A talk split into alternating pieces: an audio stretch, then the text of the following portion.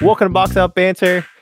Uh, our stock is climbing very, very high. Hopefully, it doesn't go down anytime soon. Uh, Chris Okamura, Jordan Christmas. How's it going, Jordan? It's going good. Uh, now we are the about one thousandth podcast to make a stock a stock reference joke. We are. give it the last three. Give it the last uh, three days. But uh, speaking of uh, stock up, the, well, the Jazz lost finally, but they have been uh, the stock up has been Yeah, going so I- for the Jazz recently. I did want to. I did want to talk about stocks and stock up and stock down. We talked a little bit about the Wizards last week. Um, before that, breaking news here: LaMelo Ball stock going way up. He gets his first start tonight. The price of the brick is going up. I'm so excited. I am too. Ball. About time. Yeah, he should have been starting three weeks ago. Yeah, Uh, honestly, I would have started it immediately, but you know, I, That- I don't know if I rookies don't get that. immediately. Yeah, I wouldn't. I don't know if I would start him immediately just because we didn't know Devonte Graham was going to be a piece of garbage this year. Um, but right. you know, in general, I think that Lamelo has outplayed him significantly and deserved the starting spot. Uh, and it'll be interesting to see sort of how he adjusts to that and if he can get a flow going. It seems to me like every time I watch the Charlotte Hornets, whenever whenever Lamelo gets it going and gets the flow going, they take him out, and I don't I don't quite understand it. Yeah, I remember what was it a few games ago? James Borrego said something like, um, "If you're not going to play any defense, you can't be getting me five turnovers." And I'm just Yeah. like, "Well, that's that's kind of the thing with Lamelo, right? Is like he takes a bunch of risk, he'll do some wild shit, and yeah, he'll, you know, he'll." struggle on the defensive end he's a rookie but he'll make splash plays he'll play the passing lane he'll get the steal or he'll um you know dunk it on top of Domantas Sabonis's head on a putback Hell dunk, yeah, he will. which was ridiculous, by the way. But uh, yeah, it's about time. Um, I have uh been really impressed with Lamelo. It seems like the team gets it to a flow. Um, even though sometimes maybe the plus minus stuff, and that's always noisy, doesn't necessarily bear out in his favor. It seems like the team gets in more of a flow. Lamelo's always has his head up. He always sees passing angles that um, the guys just run. It's the, it's and- the it's the incentive to run, right? yeah, it's the incentive to run. Him and Miles Bridges have an awesome, awesome connection already, or or they have had a great connection since the start of the season. But uh, I'm PJ excited, Washington, man. Yeah, PJ Washington, like that, like we like we've talked about a bunch. Like the Hornets have pieces to where they could be a fun team, and right now they're the eighth seed in the East, and uh, as we expected, like the play-in slash seventh and eighth seed, you know, teams they were they're not as bottom feedery as uh as a bottom feeder East teams of yesteryear, but um the Hornets being in the mix for um it- like I had him at the beginning of the year. I had him in my tier four, those fries you find at the bottom of the bag, and uh, they're kind of they're kind of playing above that. It's like they it's like when you find extra curly fries at the bottom of the bag. Eh, yeah, fire, right? Ooh, Yeah. And then um so they're eighth right now. They're behind the Cavaliers, like they're both nine and eleven. But uh no, the Hornets are, you know, a know little they bit are, ahead of schedule. You know what they are? They're when you Tell order me. normal. When they're when you order normal fries and you're eating them, and all of a sudden you there's find one curly curly, fry. fry in there. Yeah, and yep. Whoa, where did this come from? yep, yep, yep, yep, yep. I know what you mean. Uh, but I'm excited. Um, I'm gonna be where we're recording right now, and the the game between the Heat and the Hornets is about to start. But I'm definitely gonna be watching that game later tonight. Uh, because that that is gonna be a good test anyway. Because you know Jimmy Butler's back. Bam's back. The Heat are starting to get their full complement of players back because literally they've had like 10,000 injuries and, everyone's you know, been- health and safety super- protocols. That's one of the teams that I'm I'm I'm buying stock on right now at this point. Me too. Like, people are overreacting to their record and sort of how they perform the early part of the season when they don't realize that like they've had eight players this entire time. yeah, I, I didn't know who Gabe Vincent was until he until uh, the Heat played the 76ers in back-to-back um, home games. They had like eight players And uh, but they have Bam back, and by the way, Bam is like quickly ascending to becoming a superstar. Um, especially I want with to see a little more consistent shooting, but like, yeah, he's starting to. He's, his, starting to he's figure out- making his mid ranger. That's the one thing I wanted to see this year. Like his mid range jumper is he's shooting it at a pretty high efficient clip, and that was like he's not. I don't think he's ever going to be a good three point shooter, but the mid range game, like I could see him. You know that could that's definitely a pet shot of his. He has handle already, like a guard, and uh, of course we all know he's tough as hell. But uh, now that we got now we like I'm a Heat fan, but now that now that the Heat have Jimmy Butler back, um, I I'm definitely I'm buying stock on the Heat. Um, not yeah, always, not like saw, Dogecoin, but you know it's pretty close. I always to it. saw I always saw Bam as like I always called him mini Anthony Davis because he does he has like the fluidity that An- like not to the same extent like Anthony Davis is kind of freak athlete when he comes to like you don't want to like have that. Josh Eberly take. No like it but he it they do have similarities where I'm like oh I can see the fluidity and the movement and like just the Yeah. athleticism there but he but doesn't that's where it kind of stops. that's kind of where it stops and you go like oh like if bam keeps progressing he could hit the point where you're like oh i can see them being pretty comparable but like eh, he just does everything anthony davis does to a lesser extent I think he's a better passer than Davis, but everything else Davis does Yeah. like on a tier that's like obviously it's a superstar level tier. Um, and that's the leap that I think that's the transformation we're seeing Bam make this year. right like he's getting closer and closer and closer right Yeah, Nekias Duncan of uh, Basketball News. He's a Heat fan, but he is he is one of the smarter people that I read, and not like smart as in like oh he's an analytic driven. Like he he's a film guy. He's a huge Heat fan, and um, he you know wrote wrote a really good article about Bam's transformation. Um, I wouldn't go as far as he did by saying he's becoming a top ten player, but I could see the trajectory he is on. Like by next year, or a- you know two I years have from now. on, i have on a on my top 10 prospects list like my top 10 up and comers list Oh yeah, yeah. He's an up, but uh, he he was a borderline star last year. I mean, he was a offensive hub for them, and this year he's Yeah. taking another leap. So it, it's think- a good test for the Hornets, though. I think he is honestly the most important piece of that team. Beside, like Jimmy Butler, obviously is a huge is the leader and the star of that team. But I think that Bam is more important for how they're. Jimmy has said that Bam is the soul of the team. Yeah, it just it it's it's like a he everything centers around what Bam does offensively and defensively, right? It's sort of the same way that the Lakers play around Anthony Davis, where yes, LeBron is the star and LeBron is kind of the major piece of that team, but like everything plays around Anthony Davis, right? It's Yep. how how every all the pieces flow around that offensively and defensively, right? And so Hmm. Bam kind of fits in that same spot. They put him in the Jokic spot and that Draymond spot, and Yep. just have him kind of just The elbow foul make- line area. yeah, just make the read. Um, and you know they're they they run more dribble handoffs than I've ever seen any other team run ever. Yep, because they have Uh, those they have those deadly shooters with uh, Duncan Robinson and Tyler Herro. Well, Tyler Herro's been struggling a bit this year, but he's a good shooter. He's gonna Yeah, I think he's, he's, gonna bounce back. I think he is better when I, I like I like Tyler Herro more going to the basket than I do him shooting. Um, I like him attacking, and and I think him attacking opens up his three point shooter. I don't consider Yeah. Tyler Herro a three point shooter. Um, I you know I think of him more as sort of a well rounded offensive player.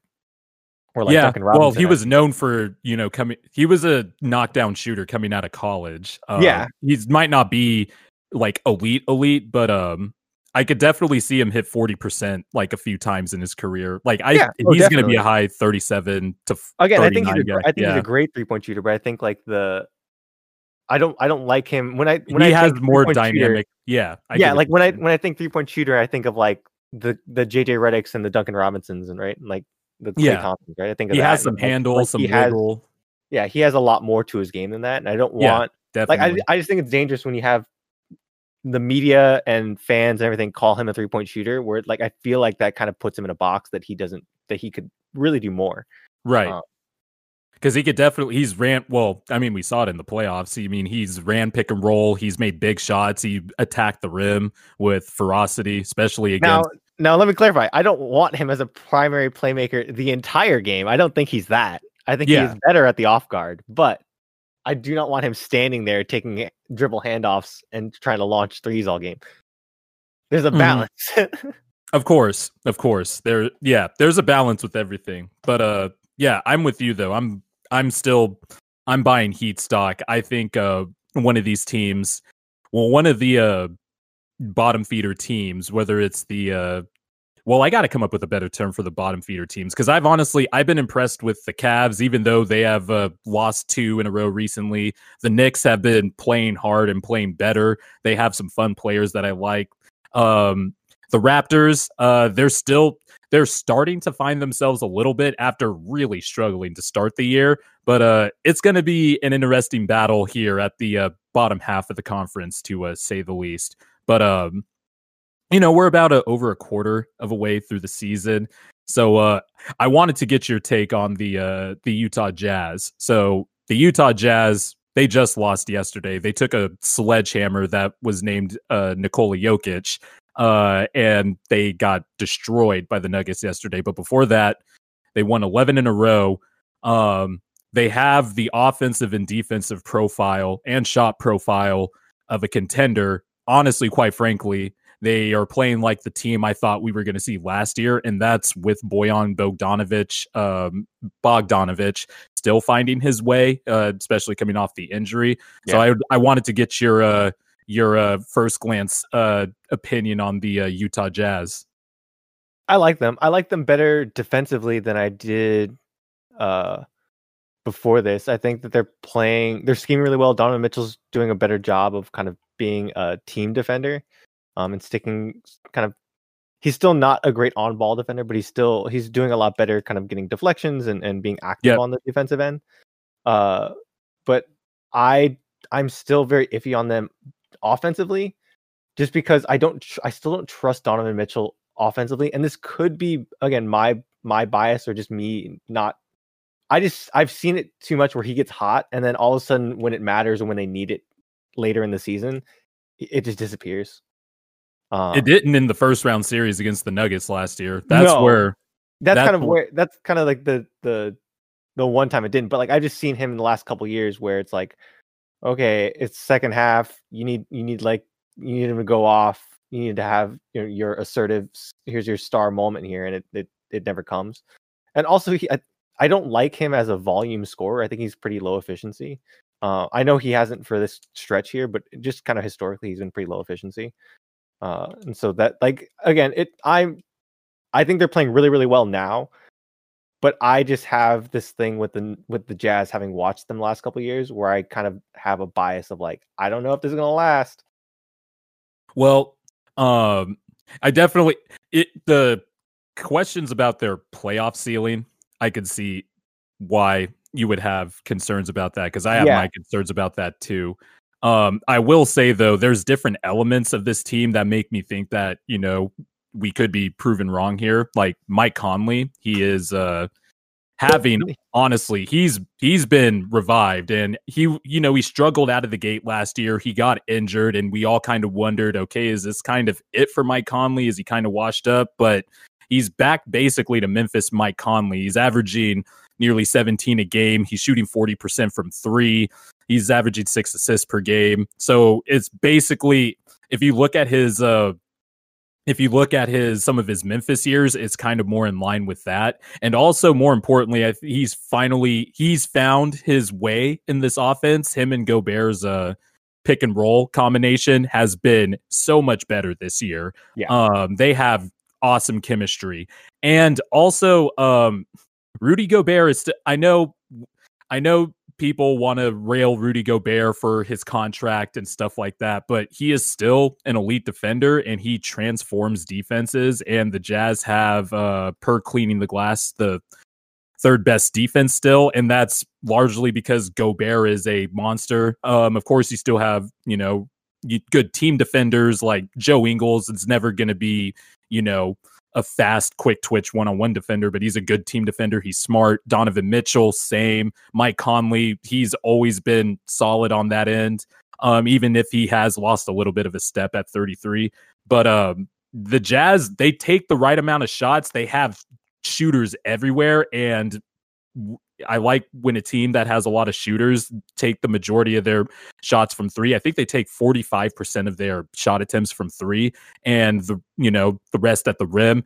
Jordan Clarkson has been a revelation. Um, people were like, "Whoa, what the hell?" The Jazz signed him to a four-year, twelve mil a year contract, or fifty-two mil, but it was like twelve mil a year or something like that. Mm-hmm. But Jordan Clarkson is uh, in the running for six man of the year. Like he's a heavy favorite. Yeah. He's averaging 17 a game, shooting 30, 38% from three. Uh, his true shooting percentage is nearly 60, and he has just been lighting teams up off the bench. And Quin Snyder has obviously empowered him. And I could tell you from watching a lot of, you know, shitty Laker games with my roommates um, and seeing Clarkson when he got traded to Cleveland. Um, and then last year with Utah, I could see why people like Zach Lowe and others hesitated when they were like, "Whoa, what did yeah, the Jazz?" I'm not a Clarkson fan, but what did the Jazz give Clark? Yeah, what is like? What did the Jazz give Clarkson? But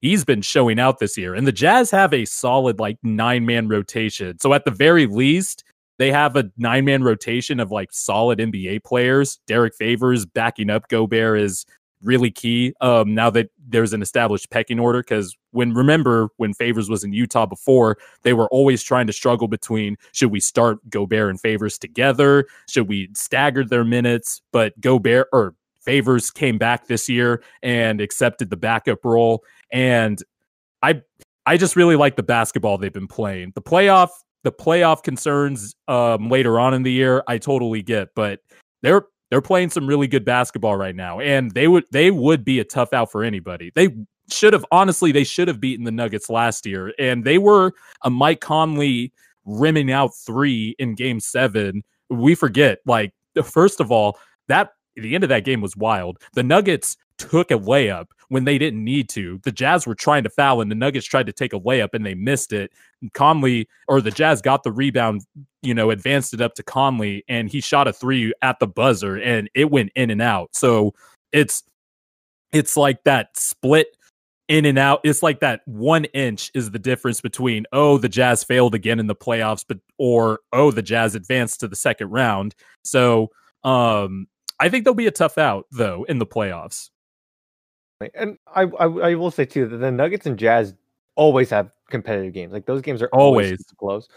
Uh, to add on to the Clarkson thing, the thing with Clarkson that so I feel about Clarkson the same way I feel about Kuzma, but I think they've both turned a corner. It, it it goes back to the thing of they're both really talented. They both have skills that they have that that make them great players, or that could make them great players. But it always came down to the mindset it always came down to I feel like they think they're better than they are, and so they try to do things that are out of their wheelbox, and then it mm-hmm. just ends up they on it falling flat on their face. Um, yep. That's how like I felt about Clarkson when he was in LA and like being a starter, and like we didn't have anyone, and we are looking for the guy, and so Clarkson kind of took it upon himself to like try to be the guy, and it, it just didn't. It wasn't the thing. Mm-hmm. Uh, I feel like, and then when he got traded to Cleveland, it felt like he wanted to prove himself, and so he was pressing really hard, and it just didn't work. And then now I think with the Jazz and adjusting to playing with LeBron too. Yeah, the first or that was LeBron's last year, but Clarkson got traded to the team halfway through that season right. too. Right, yeah. right. But uh, so yeah, that like that was a big thing. And then so coming to the Jazz, and same thing with Kuzma now coming off the bench. I think both of them kind of been empowered to understand like, oh, I'm good at this, and the team needs me to do this. Let me just do this, and then they're doing it, and they're doing great. Mm-hmm. And I mm-hmm. think like that that's kind of a testament that I think all they have great coaching.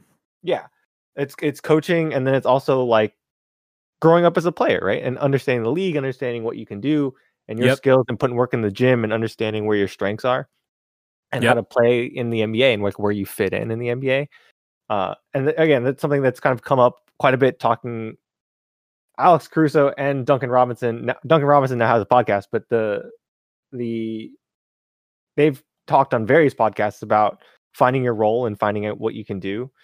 Uh, and so the line that keeps coming up is the Caruso line of like, uh, I think I forget who told him. Was it Sam Presti? I think Sam Presti told him that uh, everyone wants to be a, a CEO, but you know teams are looking for a guy to clean the floors or whatever, or you know something like that. Like you gotta know what yeah. they're looking for.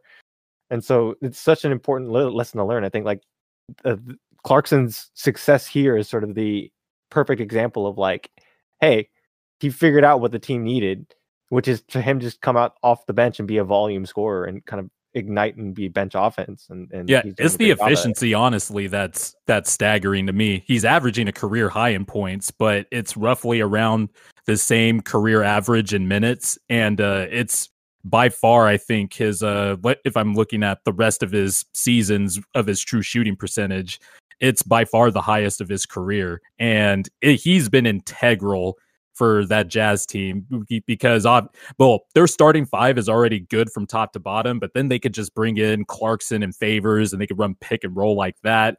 Um, he's a quicker decision maker too. It's almost like the the Tobias Harris corollary um, when Doc Rivers or in LA with the Clippers, Tobias Harris had his most efficient season under Doc Mhm. Rivers, and they're different players, but it's kind of the same thing where it was like, all right, you're dribbling too much. You need to make two decisions. You need to pass it once you, you need in two seconds after you get the ball, you either pass it to the next guy or you take two dribbles max and do and uh, do your And thing score. Yeah. and score. And that and Tobias has taken that to heart, and he is once again um back to his efficient days of the Clippers and now Clarkson is now now that he has his role and he's making quicker decisions it's benefited him greatly. Um but this Jazz team is is he this Jazz team is interesting though. But if you're talking about like would I pick them over the Clippers or the Lakers in the West or even the Nuggets, where Nikola Jokic, to me, quite frankly, is a top five player full stop this year?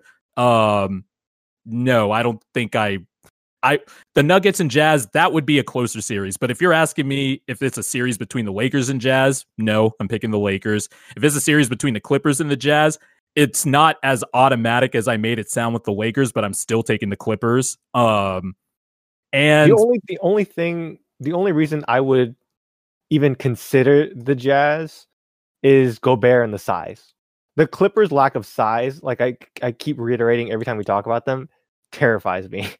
Well, Gobert does the thing with Gobert is you can play, you can you can't play him off the court, but you can game plan for his offensive impact because it's not like if it was the Clippers versus Anthony Davis or the Clippers versus um Nikola Jokic or Joel Embiid where you have to tilt your entire defense towards them um they would get destroyed. But it but if it's Gobert like if Gobert's posting up uh Zubac or Ibaka um I'm perfectly comfortable living with that um because oh, that I just means mean I just mean defensively as well. Like the thing that's with true the thing with me, the size when you have someone like Gobert, especially like I think we talked about it before, the Clippers don't really have any kind of rim scoring or like high like high efficiency shots that they can create on a consistent basis, especially against a, a rim protector. There's no one in there's no Harrell this year that can get them inside buckets where they Mhm. can just throw into the post. All their guys are drivers. And so when you have someone when you have Gobert sitting back there, it completely turns you into a jump shooting team, which they kind of are anyway. And when you have I think like- the Ibaka matchup would be interesting because he'd pull Gobert out yeah, he has to pull Gobert out, but then the th- like the thing is, then you you have you're just you're turning them into a completely a team that's completely reliant on shooting, which is again, I'd I'd take that every day. right um but uh yeah that, I still, that I still would- think the Clippers win, but I think Yeah, like it's more of a it's more of a toss up than like you know if they played. I would trust the the Nuggets more just because of the. I think I think Jokic or I think Jokic could just tear up Gobert. if the yo well Jokic does tear up Co- Yeah. Gobert. He did it yesterday, but um, if it was a, Cli- a series between the Clippers and Jazz, I would still say Clippers at six. But if it was like Lakers and Jazz, I wouldn't be surprised if the Lakers just flat out Swept them. swept them or one in five because as much as the Jazz are ha- as good as the Jazz have been offensively and defensively this year, I just think the Lakers still have the best defense in the NBA. They're and they're still not even trying. Um, LeBron hasn't really been trying. Anthony Davis, I think, is kind of going through the motions, and also I think there's a little bit of him trying to play with Marc Gasol still. Um, that there's some kinda figuring out. yeah, there's still some figuring out that that team needs to do. But I mean, if you're talking about the Lakers at their best, they are killing the Jazz every time. I don't. I, think. don't know. Have you seen the the comments that Vogel and LeBron and AD and, and pretty much the whole Lakers team has made about how they're taking the season? Uh, no. Well, I can I I, can kind of take a guess, but uh, So what, they are- saying? So they're they they keep you know they get questions about the fatigue and about you know the the see like the short turnaround time stuff like that. LeBron was basically like, "I don't get tired." Yeah, but uh, so basically, I think Vogel or AD said that they don't, they haven't really had uh practice. Like they don't practice. They Yeah. have, they have like film room, and like they don't really. I think a do lot of teams are struggling with that. Yeah, they don't do on court practice, so they're taking the games as practice. that yeah, that a lot of teams are a lot of teams have been uh, saying that too. But with a team like the Lakers, it's it's, It's pretty uh, that it's a scary that they're, proposition. that they're taking this game as practice, and they are, and you can tell too with. There's some weird ass lineups that Vogel's throwing out there, and you can just tell it's a what happens here. Yeah, like Harrell close it. Oh my god, when I was what I mean, I'm sure you remember this possession, but when I was watching the uh, Lakers Pistons um game, there was a possession where Harrell got the ball on the uh, left block and he was, Was facing up yeah, he was facing Mason Plumlee and he did a jab step, jab step, jab step, jab step and it was like 3 seconds left on the shot clock and then he tried to take a pull up sh- uh or a face up pull up jumper and he missed No, it he and I tried to like, lean into him first. yeah, yeah, and it was like this is not this is not the offensive possession I would have chosen Yeah. to say the least. He's still fi- Vogel still figure he's still tinkering with stuff, but um if it yeah, they they I'm I'm perfectly fine with them taking this regular season off as long as we make the playoffs, dude. We're fine. yeah, um also uh I have to say uh I'm really digging the way the Rockets have been playing so far too. yes, Um I'm buying Rocket stock real hard too. Yeah, they their offense hasn't been as great uh since the James Harden trade, but they are I think they're I'm pulling it up right now. They have been the second best uh defensive rating. Uh, they've had the second best uh, defensive rating in the NBA since the Harden trade, which was uh, January 13th. They have been well, now they're first. Um, I just updated NBA.com. Uh, the Rockets have had a 102.8 defensive rating since January 13th. And I think that just speaks to what we were talking about earlier when all the Harden stuff was was really crescendoing. And um, you know, it's not a big of a distraction anymore. Boogie and John Wall were about to pull up to Rockets practice and fight James Harden if he showed up before that, before he got traded to They're wait, Brooklyn they're waiting. They're waiting in the parking lot. yeah, they were waiting in the parking lot for him, but then he got traded in.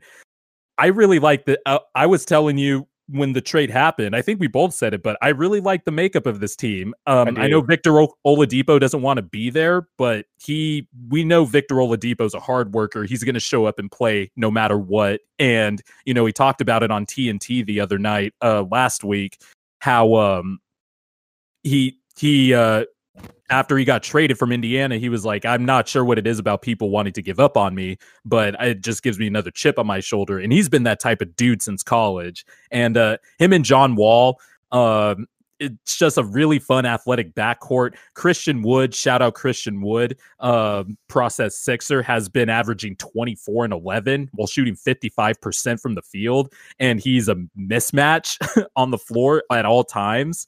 Um, they still have PJ Tucker. Jay Tate has been a really interesting rookie as a kind of like a potential three and D guy. Um, they just have a bunch of interesting pieces. They still have Danuel House, um, Boogie off the bench, Eric Gordon. Like they have a solid team, and I'm really inter. They're six and three um since the Harden trade and I'm really interested in tracking the Rockets man because uh I really liked their roster even before the Harden trade.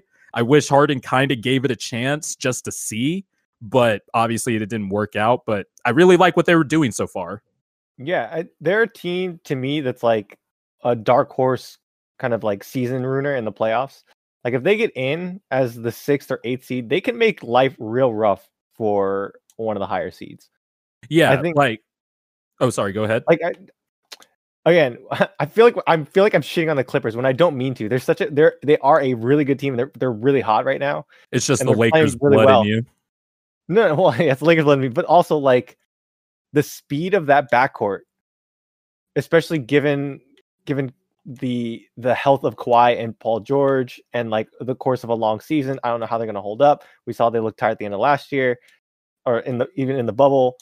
The the size of Christian Wood and Dom and and Demarcus Cousins, like they are a kind of matchup nightmare for so many teams. And I think like if you don't have the size or the speed to keep up with them, they could really give you some some team some trouble. I just they have a bunch of they have a bunch of uh quote unquote dogs on the team. Like that's the main thing. Like they're really tough. And when you have somebody, obviously, you, know, there's John Wall, there's Oladipo, there's Cousins. PJ Tucker is literally, I think he eats nails for breakfast every morning. Like he just pours out a bowl of nails and just eats it every day. Um, it, they just have a, they have a really interesting team, and I really fucks with the Rockets. Um, they, I'm, I really can't wait to see what they look like. I hope they, uh, right now they're the 10th seed. They are a game ahead of the 11th seeded Oklahoma City Thunder. The so they're in the play and the Rockets are, but um, I could see them moving up a bit. Um, a lot of teams in the West after the third seed, the Nuggets are finally starting to you know find their stride. They're seven and three in their last ten games, but you know it's really bunched up if you look at it from five through ten. They're all separate. Five through ten is separated by a game and um it's and you know some of that is postponements and stuff like that but they've all kind of been you know mauling each other and uh, it's going to be really interesting to see how it plays out. Yeah. Uh i think talking about teams that kind of were down on i'm i we talked about this a couple weeks ago but i'm fully selling all of my stock in the trailblazers.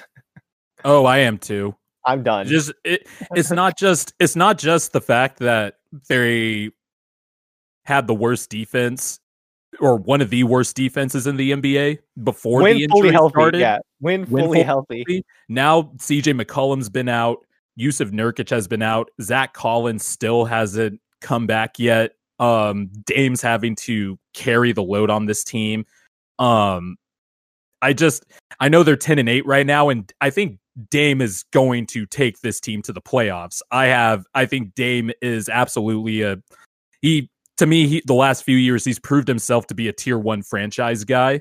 But yeah, with the injuries and everything falling apart around them and the fact that even when healthy as healthy as possible um they had a really terrible defense and you know, when they brought in Covington and Derrick Jones Jr., it was like, oh, those are the wings they needed around CJ and Dame, along with Gary Trent Jr. and uh, Rodney Hood is coming back. Nope, the defense is still terrible. Um, they're, you know, Anfernee Simons is now, you know, being thrust in, getting more minutes. Uh, I, I'm with you. I am selling my stock on the Blazers. What I am buying some more, tiny bit more stock in is the Warriors. Um, I think now that they, uh, I think now that they are bringing Wiseman off the bench, I think that's the right move for now. Just because I understand, you know, you want to get your prized pick to uh, get as many minutes as possible, but I think he could do that just as effectively as coming off the bench because he was only averaging like 20 minutes a game anyway, starting yeah. for them. So I don't think the bench coming off the bench is a big deal. He can also beat up on the uh, lesser players like the second unit and stuff like that. Kevon Looney's more experienced, but ever since Draymond came back, the Warriors have had the 10th best defense and they have had the second best uh, defense in terms of uh, opponent field goal percentage. And Draymond has stabilized the defensive end, and him and Steph are they have stabilized the offensive end a little bit too. Um, and they're right around where honestly I thought they would be. And dude, I I know it's only 20 games into the season, but I have to give credit to Andrew Wiggins because he He's is playing, playing really well. he has been playing really well. Good defense. He's shooting 40% from three. He'll still do Wiggins stuff where he'll do the spin move and spin into three people and take a bad shot. But for the most part, he has been playing hard. He has been a disruptive defender. Um, honestly, kind of like his Kansas days. And um, he has been a knockdown three point shooter for them. And uh, I've I have to say I've been really impressed with Andrew Wiggins, and also I'm on the other side of that coin, we have Kelly Oubre. Yeah, I know. On the oh my god, Kelly Oubre. Um, Everything that you just said about Andrew Wiggins, flip it, and yeah, you can flip it. Kelly Oubre. You can flip it to Kelly Oubre. You want I I have his stats in front of me. So uh, Kelly Oubre is averaging coming off a season where he was averaging 18 a game. He's averaging 12 points per game, uh, nearly six rebounds per game, one over one assist per game, 37% from the field, and 23% from three. Um, my dude Tsunami Papi is not having a good year. Dude, he his true shooting percentage, you want to take a gander at what it is? No. I'm well, terrified what it is. Well, you're well, okay, it's a good thing you said no because it is terrifying. It's 46%. Oh my god. It is way it is so far. It is like so under the sea in terms of true shooting percentage. He's seen Aquaman. Like that's how bad it is. Like it's been it's been bad. And I don't think he's gonna I don't think he's gonna play this poorly, that like this poorly, right? I think he could, you know, at least climb out of the hole a little bit, but he has been awful, man. Yeah, that's uh that's a big yikes. Yeah, so I I like this war. I still like this Warriors team. It killed me the other day. I've been watching. Okay, this is totally. Wait till they get Lonzo. uh, he's available for trade. I would I would look into so, it if I was the well, Warriors. Today, well, today the two teams that appeared in all of the rumors today have been the Warriors and Bulls are interested in Lonzo Ball.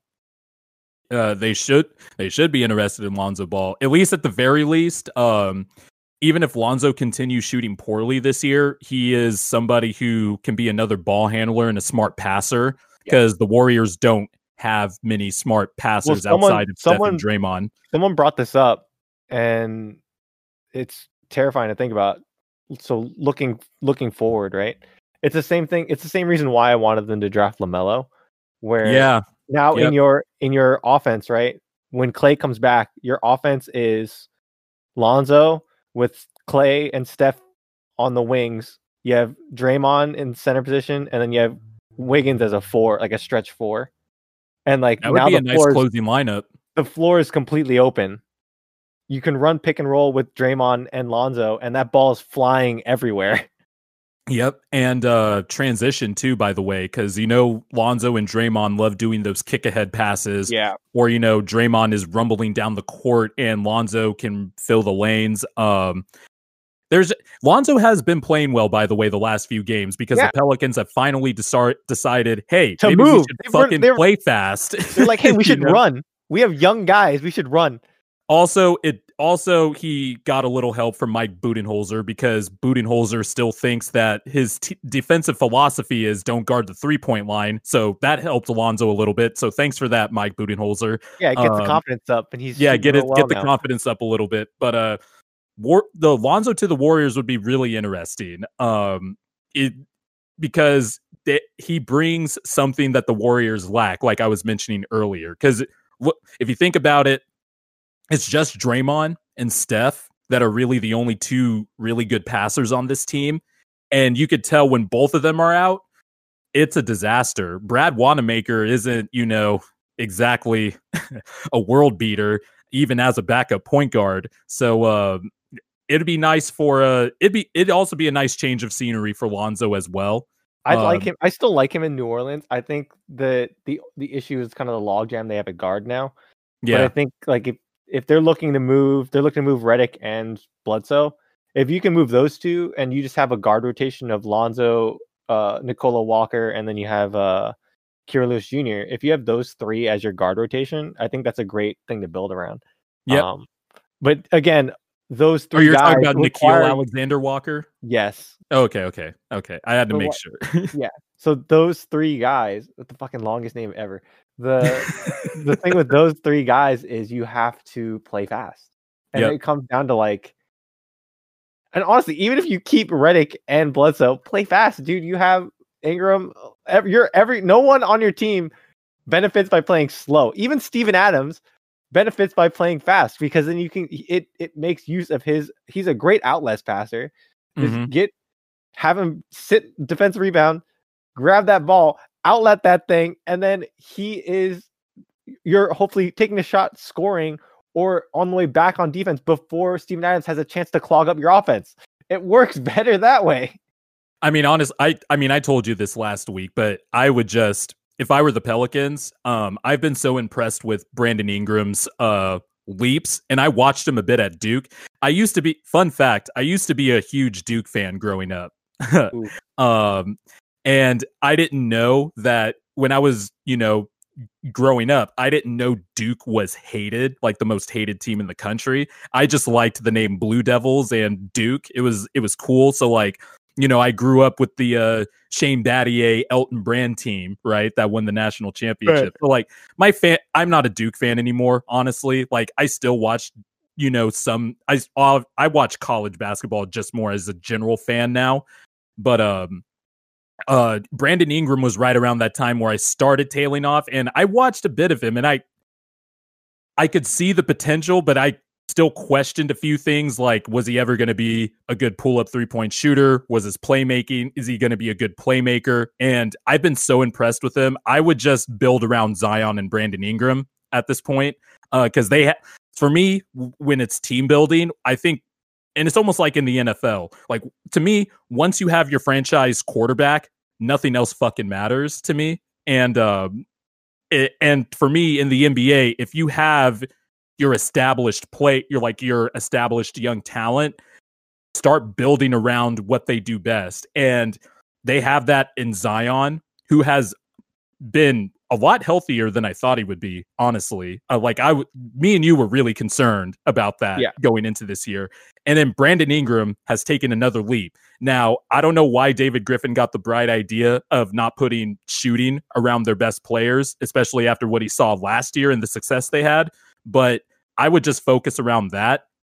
And, um, Okay. you know, I would try to get assets for Lonzo. Not that I still like Lonzo as a player and the theoretical ceiling of him later on down the line. But at this point, it would kind of, the way he's been playing, I mean, we I'd have to be objective and say I would not give him an extension, um, a, a twenty million dollar extension. John Hollinger before the season pegged Lonzo at, as making twenty mil on an extension, twenty mil a year, um, going into the next offseason. And the way he's been playing, I don't see that, but I still think in a situation that is suit, suited for Lonzo, like the Warriors, that would be awesome. But I would just build around Ingram and Zion at this point. Come come home, Lonzo. come, come back to the Lakers. Come home. Can you imagine Lonzo with the Lakers? Oh my goodness.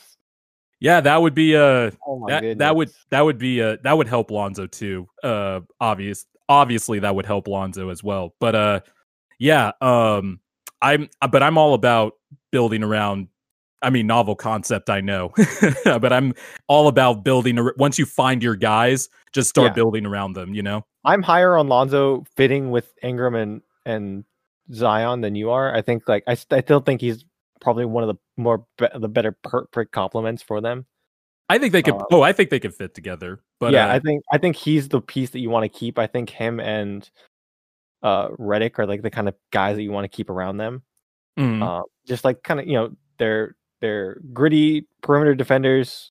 You know they're really great, really smart, cerebral players that understand their space, like understand how to space the floor, understand how to fill like shooting lanes, um, driving lanes, all that kind of stuff. And By the way, the Sixers should not go should not trade anything for Redick. I will be mad. I think he's a buyout candidate, but I would not trade any meaningful assets to get Redick. That would be a I would be that would be a that would be the first time ever in my life I'd question a Daryl Morey move. quite frankly. But uh it it's interesting that um you know they're they're on the market. I do think there are a few teams that could use Redick. I don't know why Brooklyn is in contention because it's like, oh, do you just want to add another subpar defender? JJ Redick's always been a good team defender, but he's 35, 36 at this point. And the shooting will come back, but like I just wonder how much other stuff he has to give now at this point in his career, you know? So this is my this is my favorite tweet uh I saw the other day. Uh where is it? I'm looking for it. Uh oh here. So someone was asking about these Nets games and like Brooklyn games.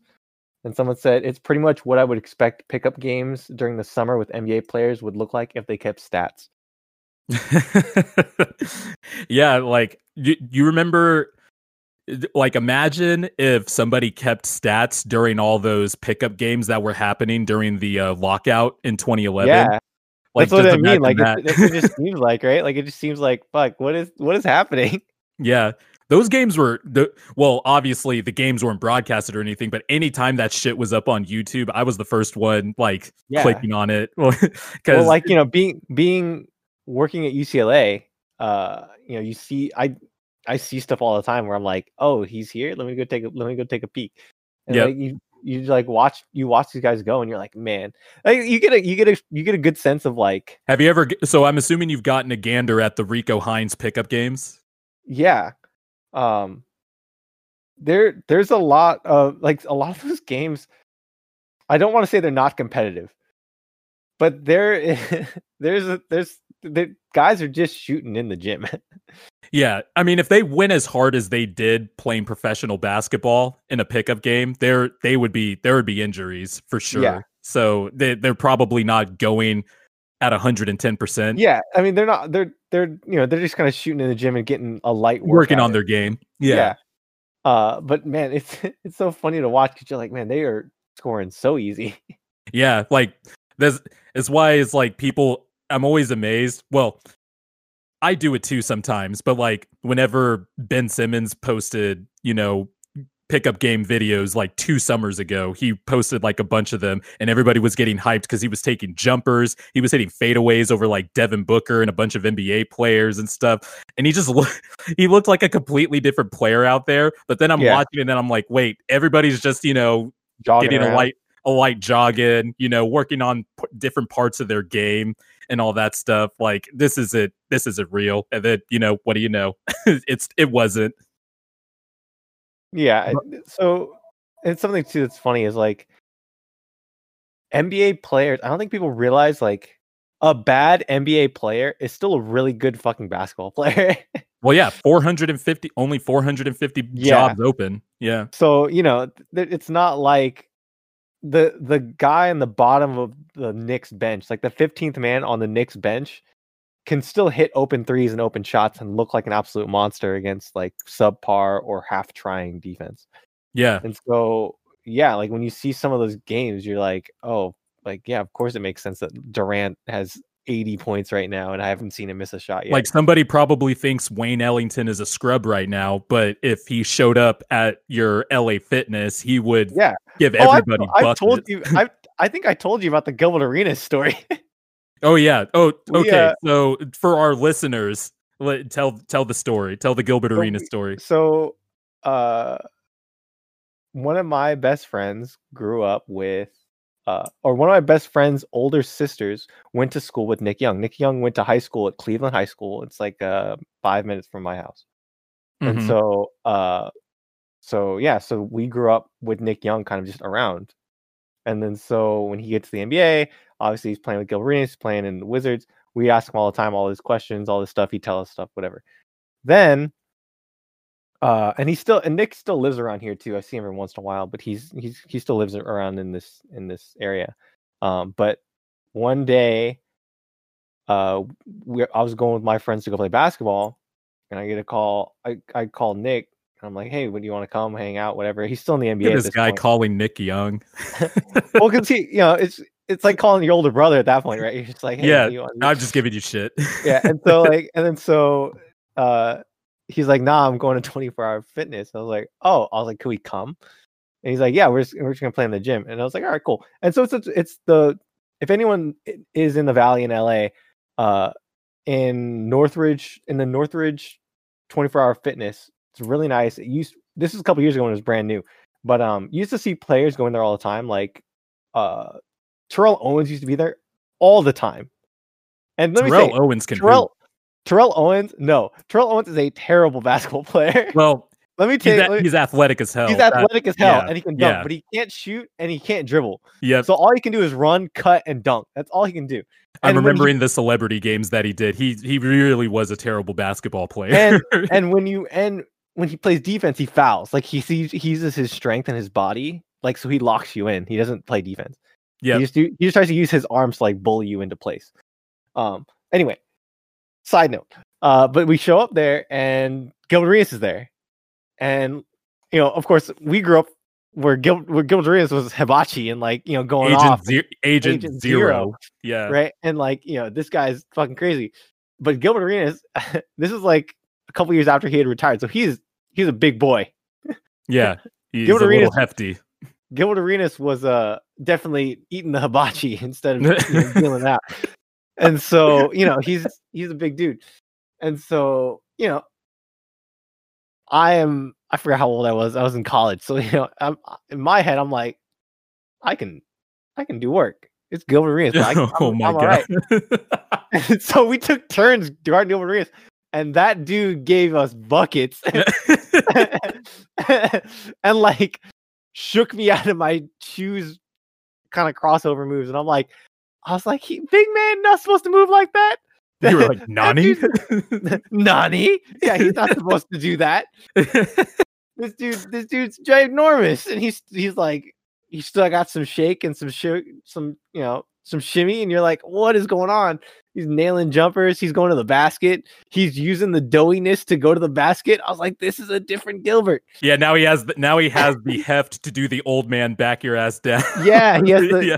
he has the junk in the trunk moves like oh my goodness but yeah and and so that's when i learned like all right nba players i knew this already obviously but like there's nba players are like different Still though, dude. when you see it in person for yourself, Yeah. you're, you're think you get the wheels turning a little bit. You're like, I don't know. I think I could maybe I could. I, Well, I like- think I could hang. I kind of I kind of knew it too because uh, we grew up with so when I was a I was doing some internships at at or just kind of volunteering at my local high my middle school, and uh, Jason Kidd's son used to go to that middle like was in one of my classes that I was working on or working Mhm. and so you know that kid was super good, and I was like, okay, I could see why I could see what where this kid's coming from, and then his dad came in one day and this was this was old Jason Kidd. This was like Mavericks Jason Kidd, and Yeah. you know he's not he's not playing, but he's just kind of shooting around, hanging out with the with the kids, and you know signing autographs to whatever, just hanging out with his son, right? And uh I was just I didn't I didn't try to play him or anything, but like I just watched him shoot in the gym, and I was like, man, Jason Kidd can't shoot, and he's nailing wide open threes in this gym, and I'm like, okay, maybe Jason Kidd can shoot.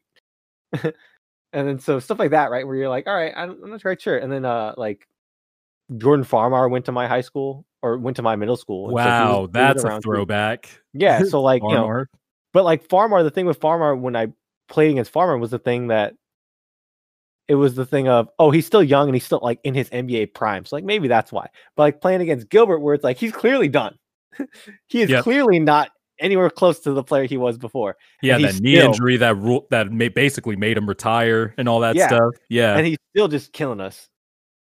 Still just, giving you us. buckets. That's funny. It's it's funny because uh um you know a few weeks ago I saw a tweet. It was like J- uh, Gilbert Arenas was kind of James Harden light, and I actually agree with that. So it got me thinking when you were talking about how hefty Gilbert Arenas was giving you buckets. I was like, it's kind of like how hefty Harden is Yeah. still giving people buckets right now in the NBA. Um, I don't have. Well, you're making it more and more apparent that I need to move to LA someday. First of all, uh, Hey, because dude, because of all the proximity uh, with all these players and all these hoop legends. But uh, I have a I have a pickup story that's not as cool as yours, but uh, we ended up so my dad was a high school teacher back in Bakersfield. He became one of the best in the district. And so, you know, he had a lot of connections and stuff. So he, we found an open gym at a high school over the weekend. And so, you know, he invited me to go. It was like early in the morning. I said, yeah, I'll go. Um, he was telling me that a professional, I forget, his name was Joe something, but he was a professional from overseas or he played overseas and, you know, had retired for a few years and um, Joey Porter's nephew, um, the linebacker, Joey Porter, the linebacker for the Super Bowl Steelers. champion Steelers. Yeah, his nephew uh, also came out because Joey Porter had a house in Bakersfield. He lived in Bakersfield, um, and so we went to the pickup game and it just became apparent he was like six nine i was i was like holy shit like i've never like i played in high school against some tall people but like at that point, that was probably the tallest person I had played, especially in a pickup game. I've never and, seen humans this size. yeah, it was like, uh, okay. And he was like, he's probably late 30s, early 40s, and he was dunking, running the floor. And um, you know, Joey Porter's nephew was actually kind of decent. Um, you know, a little ball hoggy, but you know, he he was still kind of decent. And I remember the fun the the fun part of this story, the funny part of this story is that I think I was like 17 or 18 at that point. Um, and me and my dad were on opposite teams. And so uh, I ended up I end up playing the passing lane and I get a steal, right? And so my dad is already back towards the basket and I'm like I get the steal and I'm rumbling down the court and I'm about to go for a layup. and so my dad fouls the shit out of me. Like he fouls me. I'm going up for a layup. He like hits my arms, and I was already kind of starting to jump in the air, and like my body ended up being horizontal to the ground, and I hit my head on the hardwood, and like I could feel like not blood or anything, but like I see water like just disperse everywhere from my yeah. face and shit. And uh, I was fine. Like I, w- I was fine. I didn't get a concussion or anything. I, I still played, but my dad just gave me like a hard, like Kurt Rambis, uh, Kurt Rambis esque foul. Yeah. And he, he, he realized what he did and he was like, oh shit, or like, are you okay? And all that stuff. And then uh, somebody in the back was just like, well, somebody didn't do their chores over the weekend. it, in retrospect, it was hilarious. But yeah, don't. Uh, apparent. I found out that day that my data it was like no easy baskets. yeah, dude, it's so funny. We so we used to play three on three in my backyard. I, we have a like a small half court set up in our backyard, and so we when I was in college and high school, we used to play all the time with my friends, with my dad's friends, all that kind of stuff. So one of my dad's friends, Davey, he's a he's a bigger dude. He's like I think six four, six, maybe maybe shorter than that. Maybe like six two, six three. Yeah. And so and really aggressive. Like think Montrezl Harrell kind of style. Like that's how he plays. Like oh, real God. active, active, aggressive. Shot. Yeah, like that's all it is, right? And like once the ball goes down there, like you're not he's not kicking it back out. Like he's this is your up. dad. No, this is my this is my dad's friend. Oh, okay, okay, okay. And so like, you know, he's just going up, right? And so I know this, right? So I know I I know not to go in there. And so I know to stay. I know to stay on the outside and just wait for this ball, like you know, whatever. And so, uh, I had braces at the time, and so all of a sudden, Oof. so it's a close game and it's getting kind of intense. And ball goes in, and I see him start to do his swing move, like his his rip through, and yeah. I see it, and I see the ball, and I go and I and I I dive in real quick, and I just swipe at it, and I get it, and I knock it out, and he and I start to go to pick it up, and he just dives at me at it and like throws some bows to get me out of the way. and I and it I just get whacked in the face and I fall I fall backwards and I go Raw! and I and then I and obviously he scores whatever and I get up and my br- like the whole like left side of my brace is off my mouth. Oh my god. and I go I was like holy shit and my dad goes holy shit. and so we I run inside to like look in the mirror and my mom goes, "What's wrong?" And, and she looks at me and she runs. I hear her run outside and go, "Who the fuck hit my son?"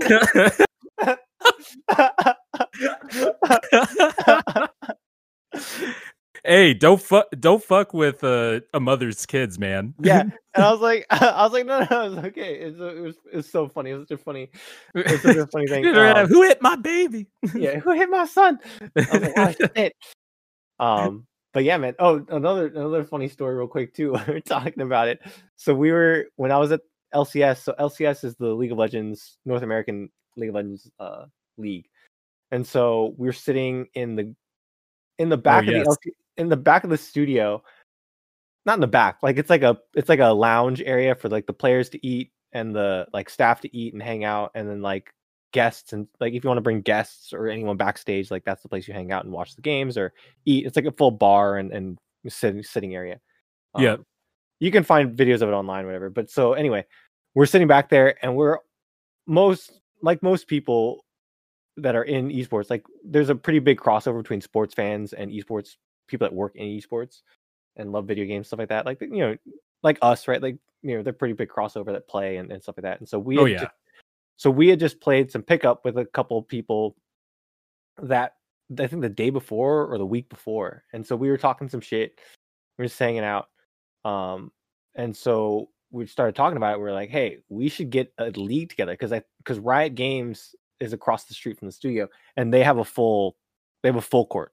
Like they have Oh wow. because it's a it's a games it's a it's a game dev studio, right? Like of Yeah. course they have the amenities and like all that kind of stuff. So they have a full court. So we were like, hey, you know what we should do?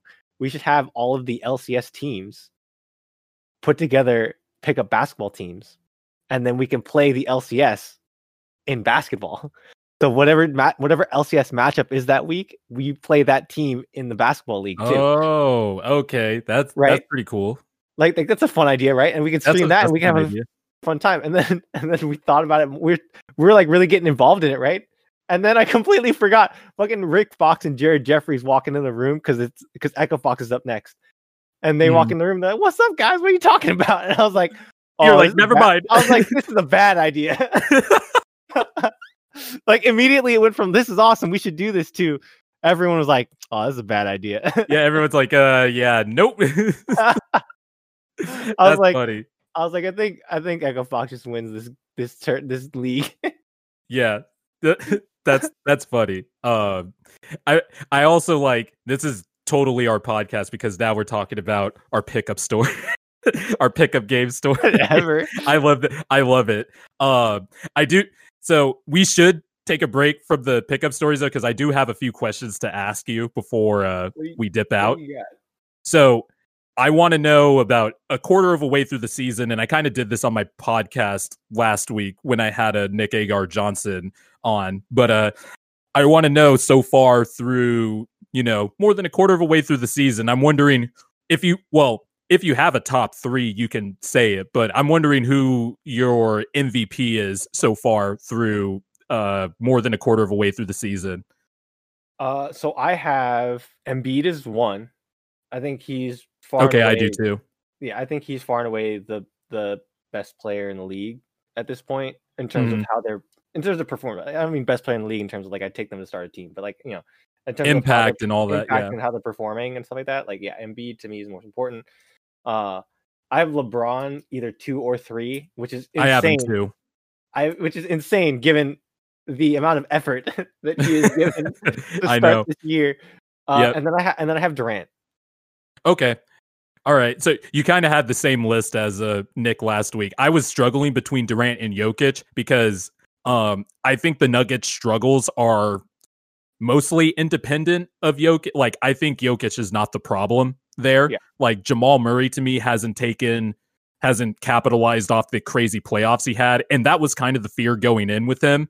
It was like, I knew that was He gonna de- happen. He doesn't. He he shows up for big games and he disappears the rest of the time. which I think is valuable because like he has shown up in the playoffs Oh, now, and it's kind of like we have to take that into consideration. But like regular season, it's like, uh, okay, like he's kind of back to like that seven, 16 to 18 point a game scorer who will get hot on occasions, have a hot two weeks or whatever.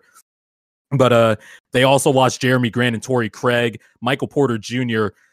Even in the game yesterday when the Nuggets were killing the Jazz, Michael Porter Jr. got lost on defense so many times. The Nuggets announcer announcer was just like, uh, Michael lost that guy in the corner, and that's why they got the, the wide open three. Yeah. Like even he started calling it out.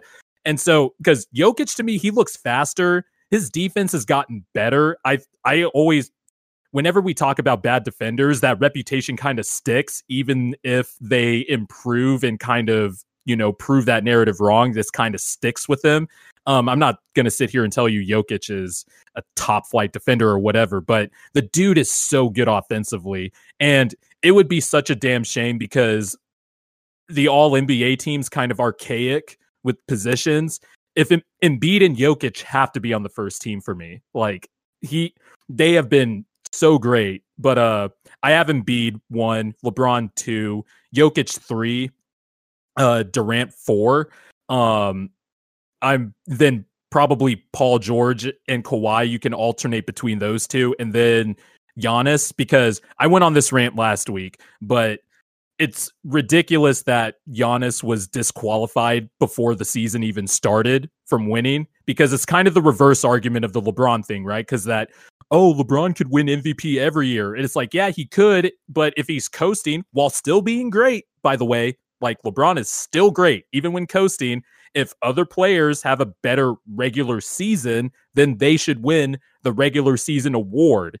If you want to include the playoffs, the NBA should just say, okay, we're going to include the playoffs too, right? Well, my thing is, my thing is with, well, okay, it goes it, to me. It comes down to the thing of like, this is why I I hate the MV the name MVP because the idea of most valuable player, just the name of the award, it means so much different stuff for different people. Yep, it's, it's a like, it's a convoluted definition, and and like to, so to me, to me, a lot of people just say it as like who is the best, pl- who's the best player that season. Yeah. Well, okay, to me, the best player is going to be LeBron, always. Yeah. It doesn't matter the performance of the other play. Like if your definition is the best player of that season, then yeah, it's LeBron every year. Yep. If your definition is who has the best season overall statistically or whatever, then yeah, it's it will go by numbers and stats. Okay. It, like it, you know what I mean? Like it depends on how you want to. Everyone is going to have a different opinion on what is valuable and what that award means and what it's supposed to be. Mm-hmm. And so mm-hmm. that's kind of the issue to me, the reason why I, I didn't think you know, I think I thought LeBron was the MVP last year. Um, but again, like, and to me, I don't disqualify Giannis. My thing is with Giannis, it's hard to give it to him when I just know that he's not that good a basketball player.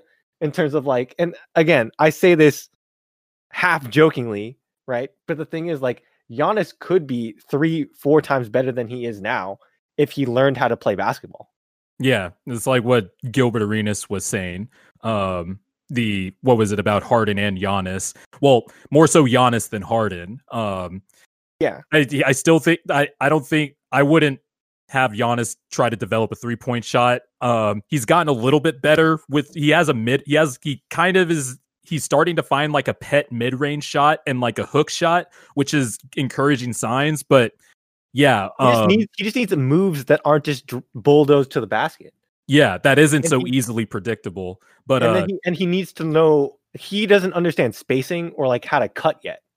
Mm-hmm. He really doesn't. All he he doesn't understand like where the open spot on the floor is going to open up, and you can see it too. If he doesn't have the ball in his hand, he's really quite confused as to where to stand. I also think it's coaching too, because I think Giannis is smart enough to know that stuff, but I think Mike Budenholzer, I I have come to realize he's not a good coach because like it's like what Bill Simmons has said, and this is like the second time in my in my life I've agreed with Bill Simmons, but Giannis should be like um Shaq. like Shaq, or he should be playing pick and roll with Jrue Holiday and Khris Middleton. And Mike Budenholzer, for some reason, doesn't like doing that, and he doesn't like changing his philosophy. And I don't like coaches that aren't malleable.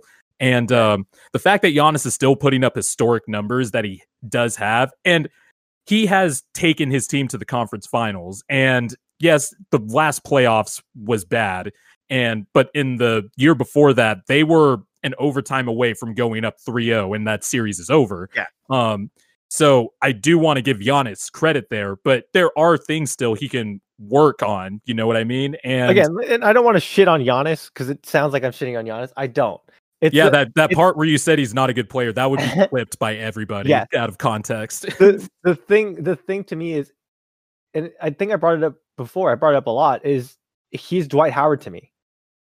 He is the physical freak of nature, the athletic marvel that you just wish had some like a little more skill and a little like had a little more in the ba- in the basket, and you, Mhm. and you go like, oh, I know what I'm getting from Dwight Howard. I know what I'm getting from Giannis.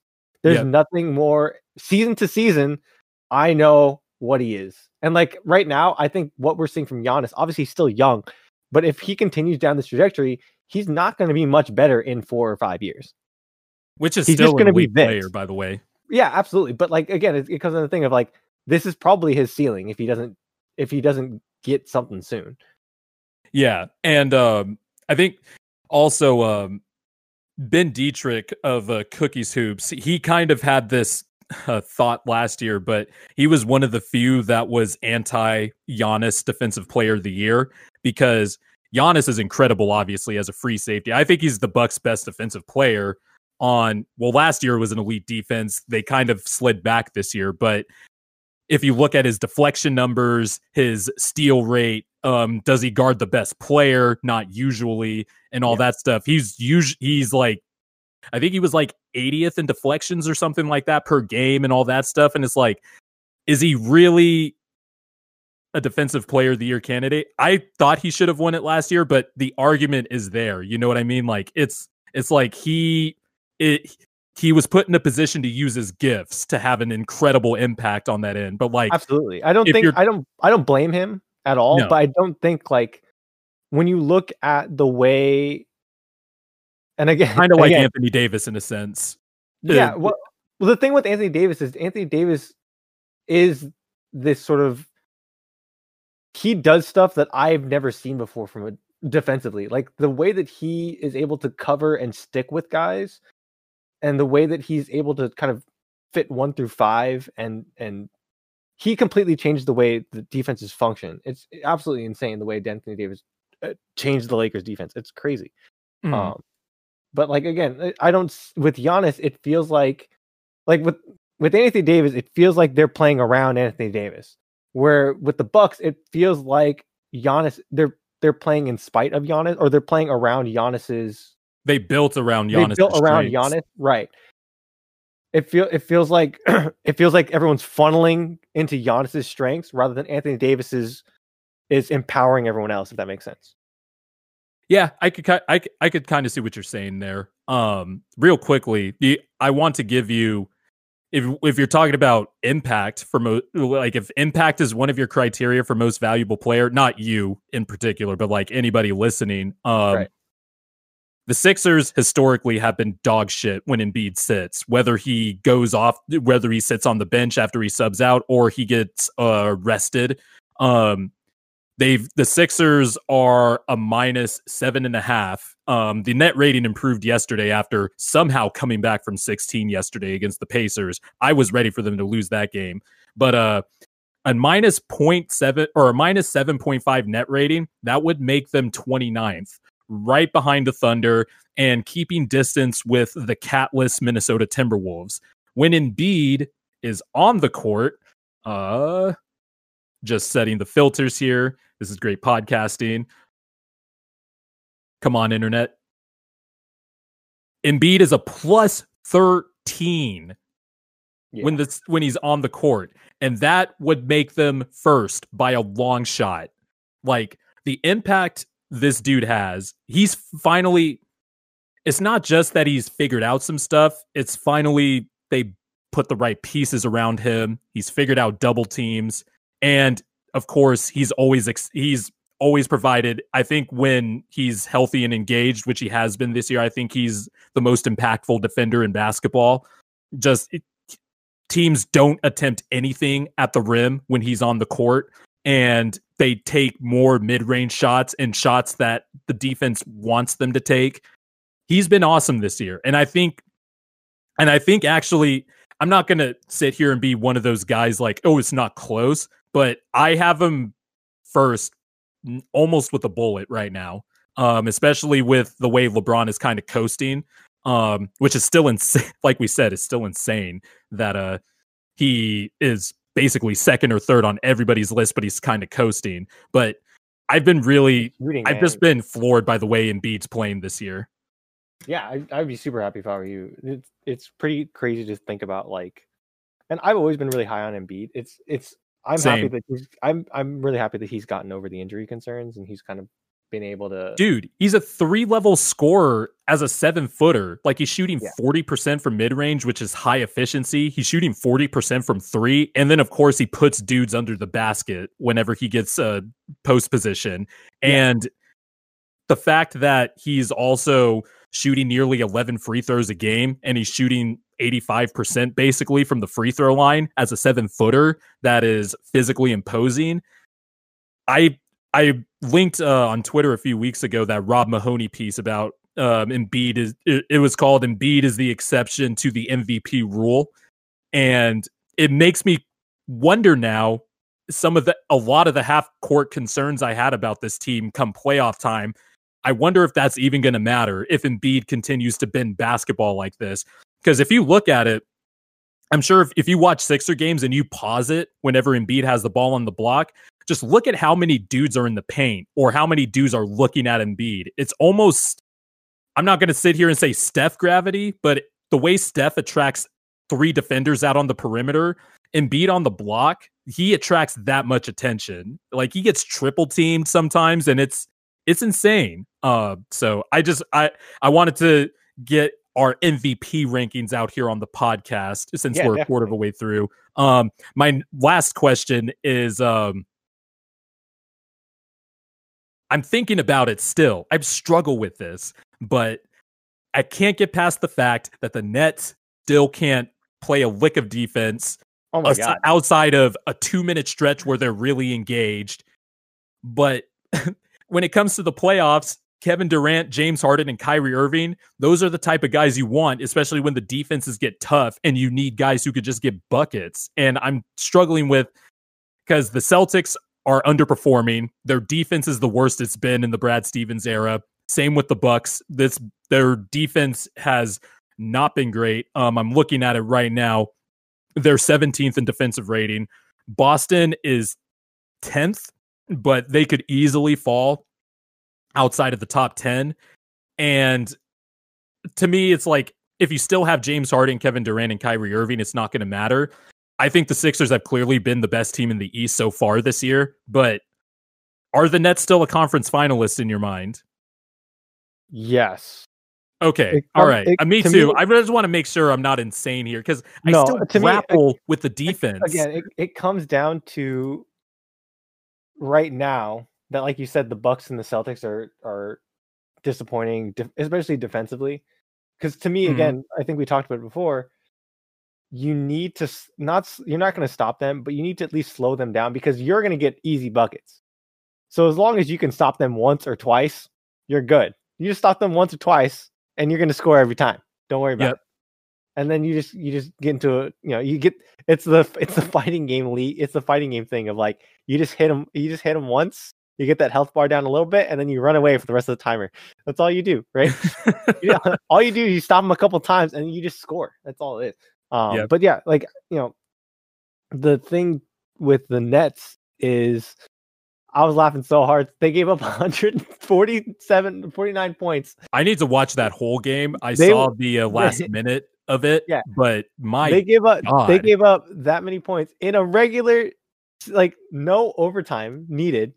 They gave that up in four quarters, and someone said, "Well, Harden wasn't playing." And I said, "What you think Harden's going to help you defensively stop that?"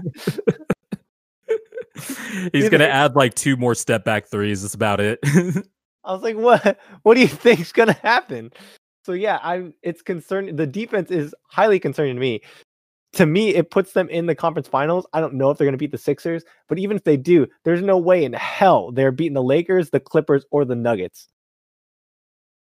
I would agree with the Lakers and the Clippers. The Nuggets, they are also one of the worst defensive teams in the NBA. Uh, so I would be hesitant, very hesitant actually, to say that the Nuggets can beat the Nets because KD will roast Michael Porter Jr., Gary Harris Jr. Um, he's a good defender, but he forgot how to shoot a basketball. And uh, James Harden, I think, would co- just. I'm looking at the matchups and thinking about the matchups in that potential series. I think Jokic- I think it always comes down to Jokic, and like I don't. Jokic think, would I, have to be like 30, 12, and 12 for them My to. thing is like I think Jokic would carve him up, and I think he'd he'd make life tough absolutely, defensively. Just just the size alone. yeah. But if it's Um, the Lakers and the Clippers, which I'm very, I cannot wait to see tomorrow's game, by the way, or today's game when this podcast comes out. The Clippers and Nets play, and that'll be awesome to watch. test. That's a test. it'll be a it'll be a good test. Um, but I just have to say the fact that Kevin Durant is still averaging like over 37 and 7 basically, like coming off. Off an like Achilles? like the fact that he's doing this coming off into torn Achilles, like he might replace Dominique Wilkins as like the standard bearer for Achilles recovery because this is the third time in his career he's averaging 30 points a game in a season, averaging nearly 31, and he's shooting a career high 44% from three and still going to the free throw line a bunch. This dude is insane, is basically what I'm trying to say. He's still Yeah. the second best player in the world to me. And it's been I'm just glad Kevin Durant is healthy. That's that's all. Definitely, definitely with you there. So, uh, so before we go, I've one I've one last kind of fun question because I like to end I like to end off on fun questions, George. Okay. Okay. Who is the who is your favorite NBA player of all time that never played for one of your teams?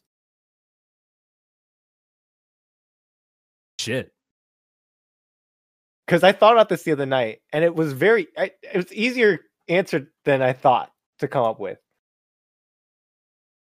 Uh okay. So Like a player like damn, I was I, a I love. I was player. a huge I was a huge Brandon Roy fan in high school. okay.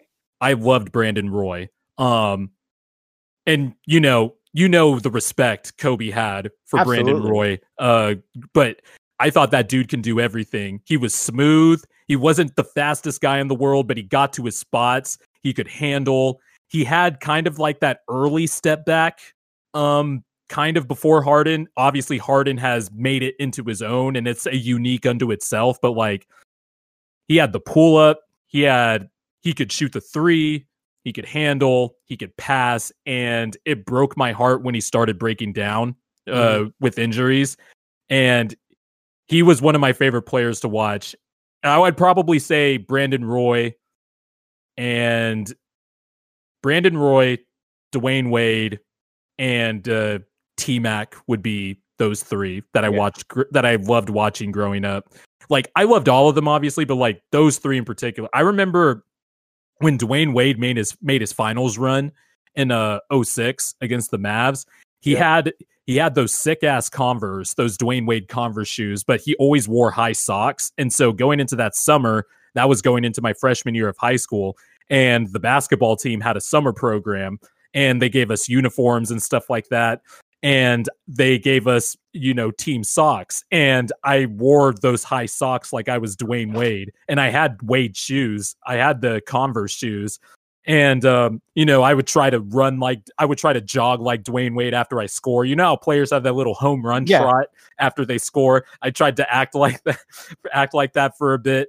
But uh, I'd probably say Brandon Roy and Dwyane Wade were my two favorite players to Yeah. uh to watch. So mine mine are D Wade, T Mac, and then I had Penny Hardaway. Those are the three. Those are like my three favorite players. Yeah, I, you're pulling up Penny Hardaway on the YouTubes all the time. Yeah, Penny Hardaway to me was like Magic Johnson, but in like '90s Magic Johnson, just like fuck, dude, Mhm. he's so smooth. He's got the he's got the '90s swag, but he has the magic like size and touch, and like he has Those magic pinstripe jerseys are fire. Yeah.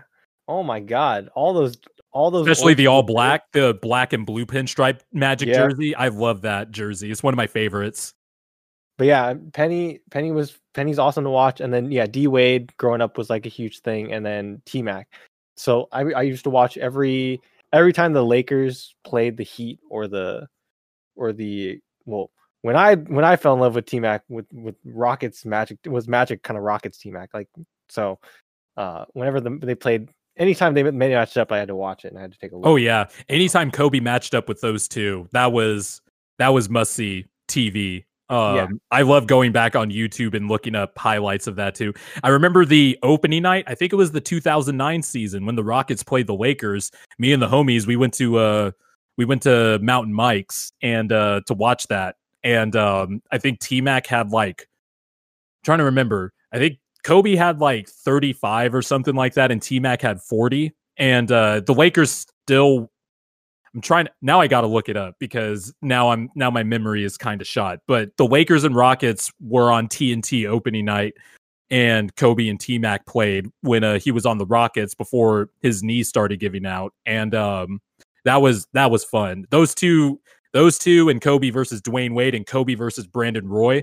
Every time that happened, I had to make sure I had to find like an illegal stream, statute of limitations, and um, or uh, you know, find whoever had the Lakers channel on because I didn't have the uh, I didn't get the uh Fox Sports uh West package often. Um, so I had to like, so I'd either do an illegal stream or if it was on a national a national TV game, or I'd go over to uh the homie George's house and he had the Lakers channel on. Um, but uh, yeah, those anytime Kobe faced up against one of those guys, it was it was must see. Yeah, absolutely. And to add to that too, I did one of my favorite teams of all time was that uh that early 2000s Ro- maybe late 2000s Rockets teams. Late two thousands. Yeah, the the T Mac the T Mac Yao Rockets teams because I used Mhm. to love watching Yao too because I thought Yao was such a special player. And I think people I think people really kind of underestimate how skilled Yao was because everyone just calls about the size, right? And I was like, no, dude, Yeah. Yao Yao had the size, but he had some of the best the touch, touch. I've ever seen, and he had some great footwork. Like he Mhm. shouldn't be able to move the way he moves for a guy his size, but he could move because he had the great footwork. Yep. Um, you know, and, He was a what was he? He was a 83% free throw shooter for his career. Like he had the mid range. Um, it was just a shame that the foot injury kind of Yeah. derailed his I career. mean, to be you fair, remember in the you can't 09 be that big and not have I know. kind of side effect.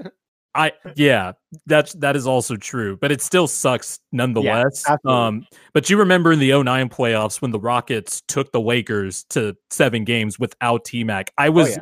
I loved that Rockets team before the season started when they especially when they traded for Ron Artest, then Ron Artest that Yeah. that year or that summer.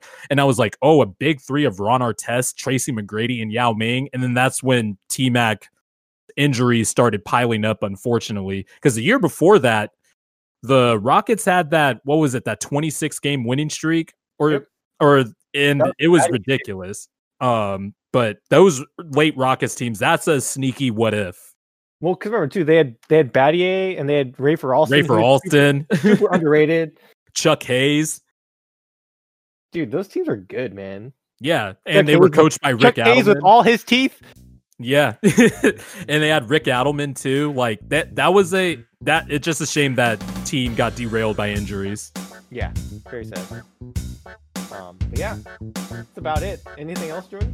I think we've uh, No, I think we covered everything uh, for today. Um, looking, like I said, looking forward to the Nets Clippers tomorrow. That's going to be a big test. Um, and also, I'd imagine it's going to be a high scoring game because even if though the Clippers have really good wing defenders, um, it's Kevin Durant and James Harden, so it's going to be fun. yeah, I'm excited to see how how it goes. Um, you know, uh, it's, it's, to me, it's going to set the tone for what the Nets are the rest of the season. I don't think it says much about the Clippers, but I think it says a lot about what the, what the Nets are. Yep. But yeah, so thanks guys for listening, and uh, we'll see you guys next week. The PO beat.